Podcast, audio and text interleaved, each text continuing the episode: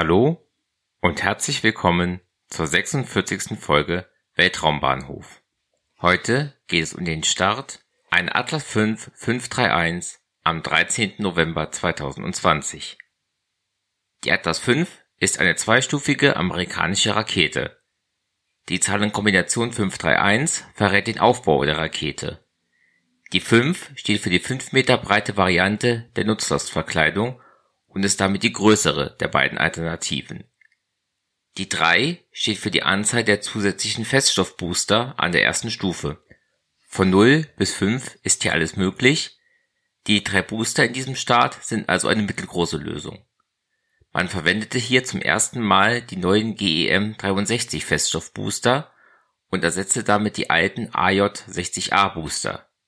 Die neuen GM-63 sind etwas größer als die alten AJ-60A und brennen mit nahezu gleicher Stärke und Dauer Sie sind aber, soweit ich das herausfinden konnte, wohl kostengünstiger und deswegen vorzuziehen. Die 1 im Namen der Atlas-Rakete steht für die Anzahl der Triebwerke an der zweiten Stufe. Die Centaur genannte Oberstufe war also, wie meistens, mit einem einzelnen Triebwerk bestückt. Die Atlas V ist 58,3 Meter hoch und 3,8 Meter im Durchmesser. Sie startete die Enroll 101 Nutzlast. Enroll steht für National Reconnaissance Office Launch, ist also ein Start für einen amerikanischen Geheimdienst.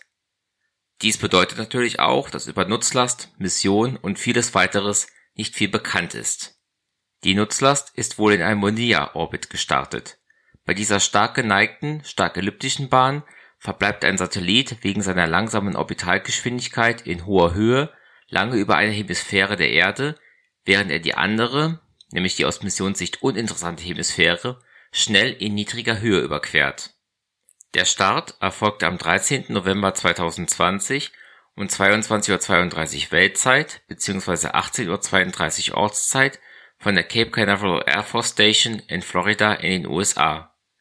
Von diesem wichtigsten der amerikanischen Weltraumbahnhöfe startete bereits 1958 die erste US-Mission ins All beim Start der Atlas V 531 zünden die erste Stufe und die drei Feststoffbooster. Diese 20,1 Meter hohen und 1,6 Meter im Durchmesser großen Triebwerke verbrennen innerhalb von 94 Sekunden 44,2 Tonnen hydroxidterminiertes Polybutadien und erzeugen gemeinsam 4989 Kilonewton Schub. Die erste Stufe misst 32,5 Meter, ist 3,8 Meter im Durchmesser und trägt 284 Tonnen hochreines Kerosin und Flüssigsauerstoff mit sich. Sie verbrennt diesen Treibstoff in einem RD-180-Triebwerk und erzeugt für gut vier Minuten je nach Flughöhe zwischen 3827 und 4152 Kilonewton Schub. Die Centaur-Oberstufe ist 12,7 Meter lang, 3 Meter im Durchmesser und verbrennt für gut 14 Minuten in einem RL-10-Triebwerk knapp 21 Tonnen Flüssigsauerstoff und Flüssigwasserstoff. Die Atlas V 531 hob zum dritten Mal in dieser Konfiguration ab. Die beiden anderen Starts hatten im August 2010 und im Mai 2012 stattgefunden.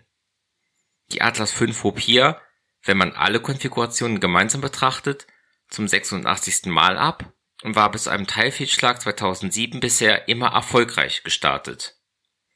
Der letzte Start einer Atlas V war die Mars 2020 Mission aus Folge 13 gewesen. Insgesamt war dies der 90. Start einer Orbitalrakete im Jahr 2020. Der letzte Start einer Orbitalrakete lag einen Tag, sechs Stunden und 33 Minuten zurück. Über diesen Start einer Lange Marsch 3BE hatte ich in Folge 45 gesprochen. Das war's dann für heute. In den Show Notes findet ihr Links zum Podcast, zum Netzwerk Schwarze Null FM und zu Möglichkeiten, mich zu unterstützen. Danke fürs Zuhören und bis zum nächsten Mal bei Weltraumbahnhof